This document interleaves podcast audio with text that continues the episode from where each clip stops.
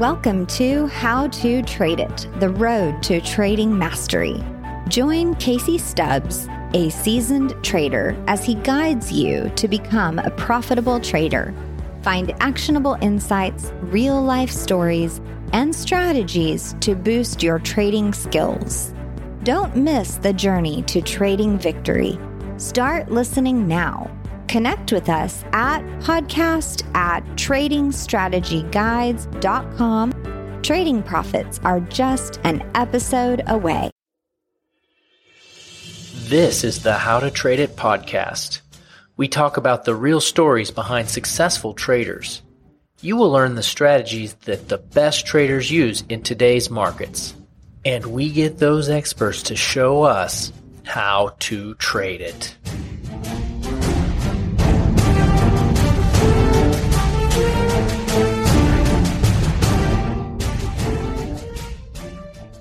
Okay, hello everyone. This is Casey Stubbs from the How to Trade It podcast, and today I'm excited to be here with Adam Mesh from the Adam Mesh Trading Group. Hey Adam, thanks for being on the show today. Thank you for having me. Excited to be here. So, just in getting to know you a little bit in preparation, really think you got a lot of good information and excited for you to share your many years of wisdom with the audience today. Sounds good. So just a heads up, we're going to be going in and talking all the details and sharing everything. So want to ask the first question is, how did you get started with trading and how long have you been trading? I'll answer those questions in reverse. So I've been trading since 1997, so 23 years. And I got started when I graduated Michigan.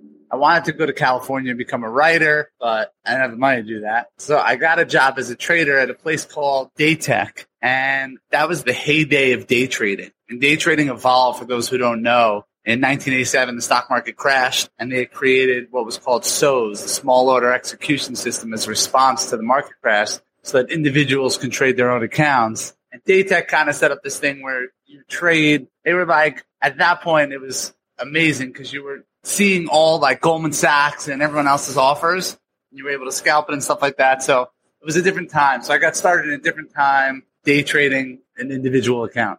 Was that on a computer? It was on a computer, yeah. You know, 97, that was back in the day, you know, so. Yeah. No, it was on a computer and very similar to now. Technology hasn't changed that much. The vehicles for trading have changed a lot with options and stuff like that. But in terms of the trading, it's screens are still pretty similar. And so when you were with Daytech, you were trading individual accounts. Was that for yourself or was that for others, or how did that go? I was 21 years old, and they gave me, within a couple months of being there, $1 million to trade with. And I think I was trading someone else's account. They never really explained it, and we got a percentage of what we made trading. But I was there less than 6 months, and then I felt comfortable. I went somewhere else. I went out on my own and started trading for myself. So how well did you do? Did they give you like some amazing training? How was your performance as a 21-year-old kid? I was recognized at the holiday party for most improved trader. We started with like 50 people. I think there were only 6 left. It was like right before it got good. And then when on my own, it was when things went crazy. And then, yeah, I always was a very active trader and kind of have had the same philosophy. I learned a lot of lessons along the way that got me here. I think if you're trading for a long period of time, you have to have a plan. So for me, the plan was to identify strong stocks on weekdays and weak stocks on strong days without news. And so I just have a very simple strategy that's kept me successful for a while. And how did you learn that strategy? So I had heard something once where someone said you want to be buying stocks making higher highs and selling stocks making lower lows. And it didn't really make sense to me. But I put my own spin on it. And I think that's what all good traders do. They learn from other people, but then they add their own personality to it.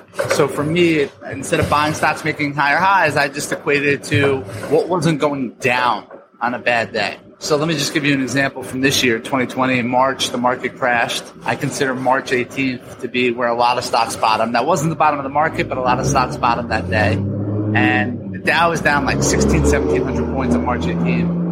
And I was watching Uber, and it hit 1312. And as the market kept going down, Uber started going up, and it closed above 14. So for me, on no news, that's interesting. Why is the stock going up as the entire market's crashing? So I started getting involved with Uber at 14. 5 days later, it was 28. Now, there's no fundamentals associated with that. That's just pure momentum trading. That's what I do. Okay. And now, when you started, it was in 97, and then there's been a couple bear markets during that time. I know 2000 was when there was a big crash, but before that, there was a big run-up. How did everything evolve during the first market crash of 2000? So as a day trader, you're not going to be affected much by a crash. You're almost going to enjoy it because it just creates volatility, and you're not holding positions overnight. So for me, it was just still a time of opportunity at that point. What kind of ended day trading as it is was two things, in my opinion. One is just a little thing that's personal, but I'll just give you my opinion. They changed. It used to be in the 90s and early 2000s where you traded in fractions. So if you were looking at Beyond Meat, it would be like 131 and a half or 131 and three quarters. And they changed the fractions to decimals. And that allowed things to go within a penny spread. And that allowed for the computer algorithms to get involved, which made individual trading harder than it used to be. So imagine you started and you're trading and you come in and everything's moving in fractions. So you could scalp half a point and you could see Goldman Sachs is coming in to buy 50,000 shares. And you could just like a little fish in front of a whale, jump in front of him, grab some stock, and then sell it back to Goldman Sachs higher. That's what I was doing. But they made it so that Goldman Sachs was anonymous then. You didn't know who the sellers were, and you can mask the number of shares. And so the computers started creating all these fake orders where you see 1 million shares to buy, and then it disappears, and the market drops 50 cents. Yeah, that was a really big change in terms of the market, you know. It used to be a lot easier to scalp, and now it's a different kind of trading. So I actually switched to options in 2013. And are you still day trading? So I trade options much more actively, and I consider myself now to be more of a swing trader. I still probably make over 100 trades a day, but that's just like not a lot. It's just watching the market in and out, like kind of getting a feel. But like the bigger positions are more swing trades. 100 trades a day sounds like a lot to me. I used to make so many more. Wow. You must have had a lot of good focus to focus in on that many trades. It just came natural. Yeah. That's pretty cool. So during all of the years of you trading, has there been any really rough spots that has challenged your desire to continue trading moving forward? Oh, for sure. I don't know how to describe it, but I guess if you equate it, I was just reading about this golfer who spent 5 years not making the main tour. He would be on the side tours and he kept missing the cuts. And then eventually he just hit it and won some tournaments. But the ability to stay with it after so many failures. And, you know, I don't think trading is like gambling. I think trading is a skill and you have an edge and people can be successful at it versus gambling is more luck. But one of the things I do find to be similar is the best poker players lose the most hands. And that's because they fold quickly, they cut their losers short. And the best traders do the same thing. They take losses quickly and willingly rather than letting something really work against them. So just from that perspective alone, the ability to take losses every day as part of what you do is psychologically something that you have to learn to navigate with. But I'll tell you if you want when you talk about stories. Yes, please do. I'll tell you my worst trading day ever. I'm ready. Hopefully I don't start to cry. So this was in early 2000s, and I was bearish the market, and I had short positions on, and I used to trade much bigger then. So I was losing like $5,000 to $10,000 a day as the market was trickling up, and I was just short. And then with 10 minutes to go in trading day one day, it was like 3:50 p.m. I had $1 million in shorts on the market. I was down another 10 grand, whatever. And I don't know, I just saw Knight Securities starting to run up. And I was like, I just had like a mental snap, one moment lapse of concentration. And so I covered the $1 million worth of short and I bought $1 million worth of Knight Securities, which was trading around $30. So it was like 33,000 shares of Knight Securities. The market closed at 4 p.m. and at 4:05, Intel pre-announced for the first time ever that they were going to miss earnings. They came out early and said, we're not going to hit our earnings number. And not only was Knight down 3 points, so I came in down $100,000, but I would have made $500,000 had I held those shorts. And for me, I just remember that day, I was in my early 20s still. I got very hot. to the point where I took off my shirt on the trading floor. I just walked over and grabbed a free muffin because I knew it was free. Yeah, so that was my worst trading day ever. But the next day I came in, and I used to talk to my dad every day after the market closed. I'd call him 4:10 on my walk home, tell him how I did that day. So when I lost 100 grand, I called him up. My dad, it was terrible. I lost over 100 grand. At that point, though, you're never thinking about quitting or anything. It was literally just like a video game. When you're in your early 20s, you don't have a wife, kids, people depending on you. You're just playing a game. You're not thinking about what that money could buy or anything, which is probably better because then you maintain your edge. So I called my dad that day. I told him I lost over 100 grand. The next day was the best day I ever had at the time. I came in short, covered, flipped, got long, and the market had an incredible rally. They called it Super Tuesday, so I made $220,000. And I called my dad up after work, and he's like, how'd you do? And I said, even. And he's like, he knew it was a good day, so, but he was trying to be positive. He's like, well, okay, so you know what? It's good. You had a bad day yesterday. At least you're like back on track. I'm like, no. Even from yesterday. He's like, really? I'm like, plus another 120 grand. And my dad never cursed. He's like, get the F out of here. So cool. So happy. So fortunately, I had a quick rebound. You always want your best days to be better than your worst days. At Finance and Markets, we believe that people are the most important thing. That's why in every financial newsletter, we dedicate a section to acts of kindness. When you put other people first, good things happen. We want to inspire you to go to the next level and practice acts of kindness. Go to the link in this episode's description to subscribe.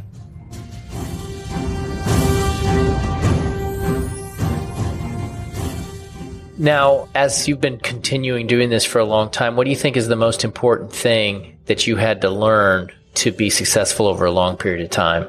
The number one most intangible of trading is discipline.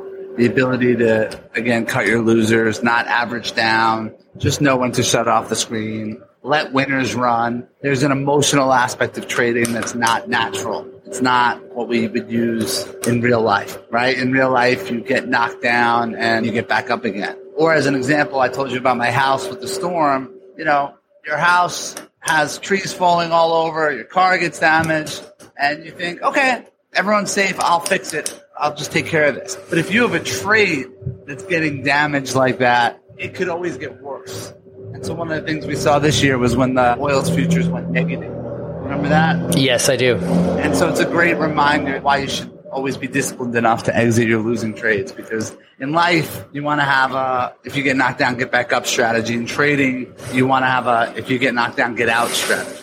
Yeah, and you did mention that earlier, too, about taking a lot of losers, right? So it's kind of like an ego thing, maybe. Like, we don't like to lose a lot. And so just getting used to taking a lot of losers could be difficult because you're kind of getting knocked around a lot. So how did you come to that realization? Was it difficult for you to grasp that concept? Yeah, it still is. I have all these newsletters and subscriptions and all these people who follow my ideas. And everyone always asks the question, like, if you're so good, why do you give out trades to other people? It's a very common question. Right. And my answer is I care more about your money than I do with my own. Like, I care so much about what people think that with other people, I'm extremely disciplined. But with myself, I still have that propensity at any given moment, and I've learned to control it. And so for me, what I did for my own discipline was I kind of changed the settings of my mind, so to speak. And that's just like a difference in terms of where I am in my life. When I was young, with zero responsibilities or anything like that, I could stand bigger losses and not care. When you have, as I do, you're married, kids, and responsibilities and payments, and the money seems more real, you just have to accept that you're not going to stomach losing as much as well. So I turned up my mental settings so that if I get down a little bit, it might be time to be done for the day. Like as an example today, I was up $2,000 trading today, and I gave back half of it. I was trading Beyond Meat post earnings. It traded all the way back up to 137, and now it's back down at 130, 150. And for me, I'm pretty much done for the day because I don't want to give back all 2,000. I don't care if I make more today. And so for me, I'm doing this interview, and that's why I said I could, you know, last minute, let's go. I'd rather be talking to you than trading right now. Right, because now you're not going to do something stupid. Exactly. Yeah, no, that's pretty good. So what was the big switch when you moved over to options? You said it was partly because of the fractional trading and other than that, but what mentally and strategically advantage did the options give you? Oh my God. I'm such a big proponent of options trading for individuals now for so many reasons. Do you trade options or do you trade stocks? Stocks mainly. All right. Maybe I can convince you. Maybe. Here's what I'll tell you. So options, years ago, I used to say stocks were better to trade, but now any popular name stock is going to have weekly options and they're going to be liquid, but they're also going to move more true. So I talk about the computer algorithm. So you could see a 50-cent move in the stock. It drops 50 cents, comes back up 50 cents in a minute, means nothing. The options might only move 5 cents on that tick because they're not as wired into the computers. It's still more individuals moving the options market. So for me, the options trade more true. But the number one benefit is, you know, the moves we have now in days or weeks on the market is what we used to have in years. So the negative of options used to be that there was a defined amount of time to be in the trade. But now, if you buy an options going out 60 or 90 days, that's all the time in the world. The state of the market between now and then is going to change so much. We have the coronavirus we're dealing with, daily updates with vaccines, school opening, sports opening, closing, elections. No one could buy stock and say, I'm confident where it's going to be a year from now, let alone 6 months from now. So if you're not planning on holding like I'm not for my individual account, then options is fine because you don't need a lot of time. And going out 30, 60, 90 days is more than enough. It's liquid. And then because it's an option, there's defined amount of risk. So if you bought 130 calls in Beyond Meat and they announced it was a fraud and it went to zero, well, if you bought the stock, you'd lose all 130. In an option, if you bought it for $3, one contract, $300, Beyond Meat went to zero, you're still only losing those $3, not $130. But you're still going to get the upside on those options. So I think there's so many reasons to do it. I used to be against it years ago, but now I'm just obsessed with options.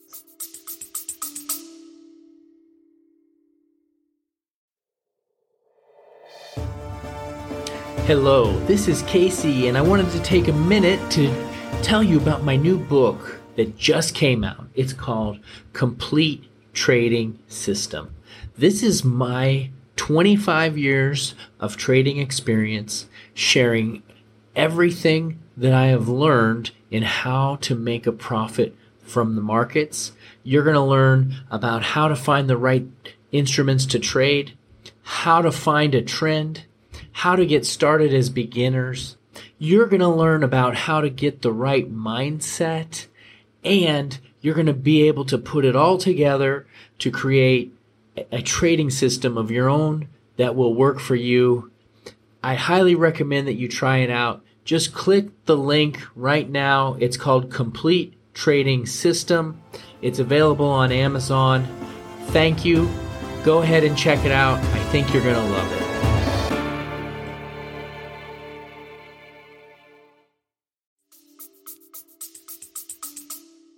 Now, do you think that in current market conditions with just the rapid volatility and what's going on in the world with the news, and even it seems like there's just a flood of new traders right now, seems like trading is actually really popular. Is that helping the seasoned traders, and is it helping you with your trading, or is it making it more difficult? It creates more opportunities when there's more people in the game. You know, the bigger the market, the more players, the more exciting it is. You have Dave Portnoy from Barstool's doing live trading on Twitter. And then you have the whole Robinhood craze. And so, plus a lot less sports than we used to have. So yeah, the market. Something to do. You need something to do. It's extremely popular right now.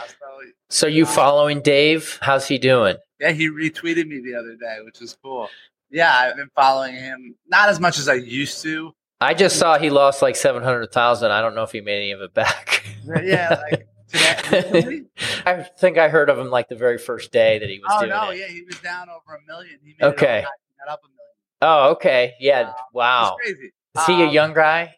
He's in his late 30s, early 40s. Oh, okay, he's my age. Yeah, he's exciting to watch. The retweet, like all of a sudden when he retweeted me, it was like you get so many comments and likes and retweets. It was fun. But people like that make trading exciting. Everyone's talking about it, so that's nice. Yeah, and you can catch those moves pretty quickly and can profit if you were out talking to people, we got a lot of newer traders here that listen to the show. If you were talking to some newer people that maybe you're just getting started or maybe they're struggling, what kind of things would you ask them or would you advise them on to help them get started and to get on the path to success? So for anyone that's struggling, I have the same expression. I always say trade light, trade right. And what that means is there's two things that could be happening when you're trading. One is that you have too many positions, so you're not able to see like why you're even losing money. You can't keep track of everything. And the second is your size is too big.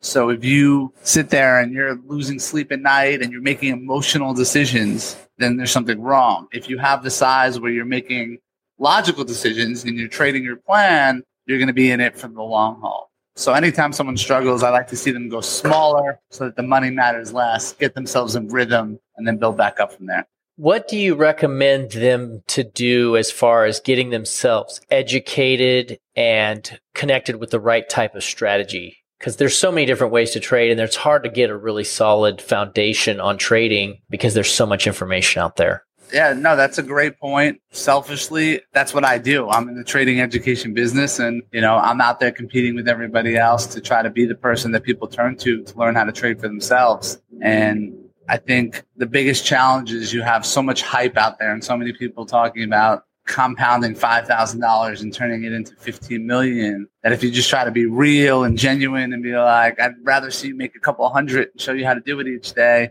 that marketing might not get through. So from a business perspective, there's always the challenge of navigating the hype that other people bring to the table versus just real results. But I think just like I did, like anyone else, finding people that you believe in, that know how to trade, that are real people, and kind of just learning from them, but then adding your own personality to it. And this isn't just because I'm in this business. I think there's so many advantages to learning from others because what happens is you accelerate the learning curve. Someone like me has made thousands of mistakes. I've had tens of thousands of losing trades. There's so many things I've learned not to do. And if I could tell them to you instead of having you lose money and learn for yourself and spend years doing what I did, again, that's how you skip levels and accelerate the process. And then hopefully everyone puts their own spin on how they trade things. What I like to talk about is informed decisions. Take what I'm saying and add your own personality to it. Right. Yeah. And it takes learning from experience too. So they can learn from you, which is a good idea, but then there's got to be the application of learning. They have to actually make the mistakes themselves, but maybe to a lesser degree because you're giving them a warning. Yeah. And I think making the mistakes themselves is more important than paper trade. I don't like paper trading because it's like playing a video game. You don't feel it. But if you're in a real fight and you got hit, you feel it. You need to feel it to see if you can control your emotions. Even if it's really small, I like to see people trade for real so that they can have an experience. So start small, get proof of concept, and take it from there. That's a great analogy with the paper trading. I agree. It's probably good to paper trade to get a feel for the platform, for sure. Understand how to use it just so you're not like risking everything on one trade. The basics, but once you're ready, you need to get out there and go for it. You don't want to hit the wrong key and end up with 10,000 shares of some stock you didn't even need to have up there for sure. Yeah. Okay. Well, this has been great information. Now, if people want to know about Adam and how to contact you and what you're doing, what's the best way to get in touch with you? So I think my website might be the best way, adammesh.com. They could put their email in there and they would get free emails. But also, I'm very personal and I have a team of people that check in with my email to respond. So if someone saw this and they want to learn more, they could literally email me, adam@adammesh.com, and then they could put YouTube in the subject line. Or they could put your name in the subject line, whatever they want, so they stand out and we'll respond and get them more information, make sure they're included on our events and stuff. Okay, adam@adammesh.com. And you're on Twitter too. How do they find you on there? Just my name. I got on early, @AdamMesh. Okay. So and then my Instagram is Adam Mesh Trading. Okay, Adam Mesh Trading. So we'll have all that information in the description of the show. So if you guys are listening, just go to the podcast webpage and you can get all the links and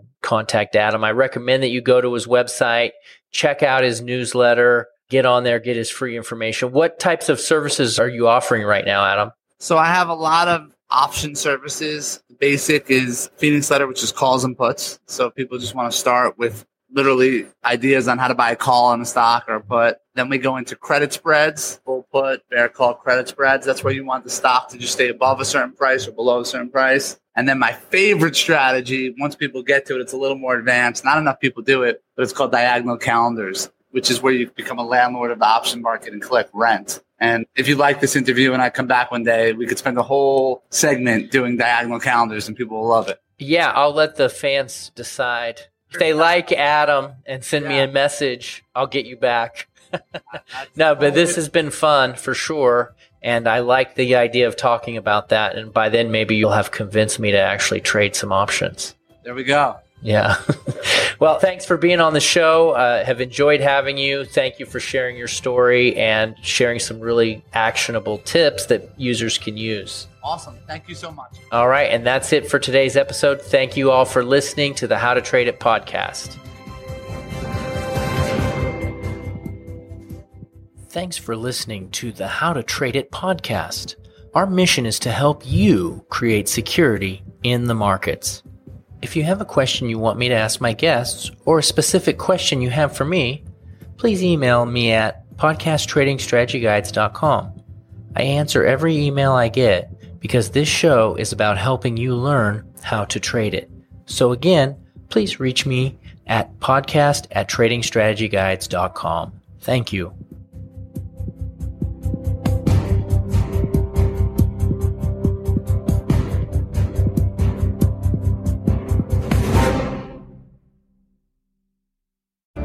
Thanks for tuning in to another insightful episode of How to Trade It with Casey Stubbs. We hope you found today's discussion valuable and inspiring. Remember, the road to trading mastery is a continuous one, and your commitment to learning and growing as a trader is the key to your success. If you have any questions, comments, or topics you'd like us to cover in future episodes, please reach out to us at podcast@tradingstrategyguides.com. Keep listening, keep learning, and keep trading your way to victory. Until next time.